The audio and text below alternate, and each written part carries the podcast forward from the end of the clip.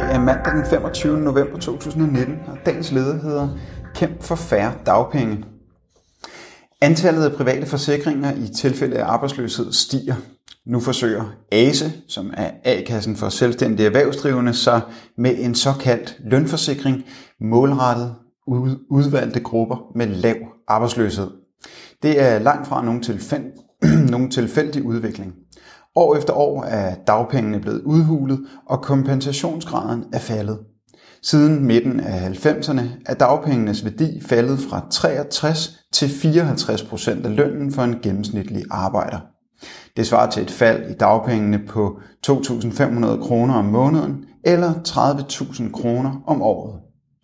Samtidig er dagpengeperioden øh, blevet forkortet. Det er et politisk forsøg på en langsom kvælning af den solidariske understøttelse.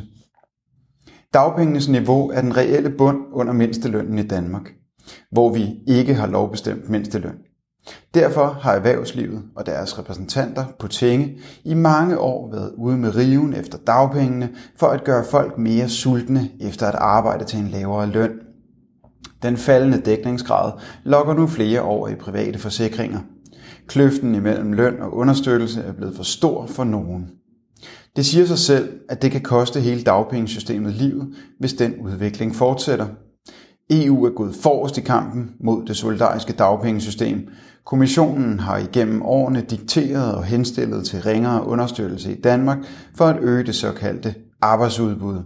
Den villige arbejdskraftreserve, der ikke stiller for mange krav. Forslaget om, at EU-borgere skal kunne få dagpenge i Danmark efter blot en måneds arbejde, er seneste skud på stammen. Arbejdsløsheden er relativt lav i Danmark lige nu, men alle økonomer går nervøst og venter på den næste krise. Det er derfor Berlingske og andre dele af det højorienterede Danmark kræver nye angreb på retten til dagpenge netop nu. Flere fagforbund har krævet et stop for udhulingen af dagpengene. Det er godt, men ikke nok. Der er brug for en genopretning af dagpengenes værdi. Det er nu, vi skal kæmpe for færre vilkår, når man mister sit arbejde. Du har lyttet til dagens leder fra Arbejderen. Abonner på vores podcast på iTunes, eller hvor du ellers hører din podcast. Du kan også klikke ind på arbejderen.dk for meget mere journalistisk indhold.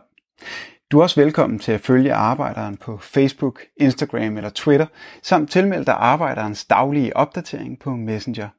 Vil du i kontakt med Arbejderens redaktion, kan det ske ved at sende en mail til redaktion Tak fordi du lyttede med.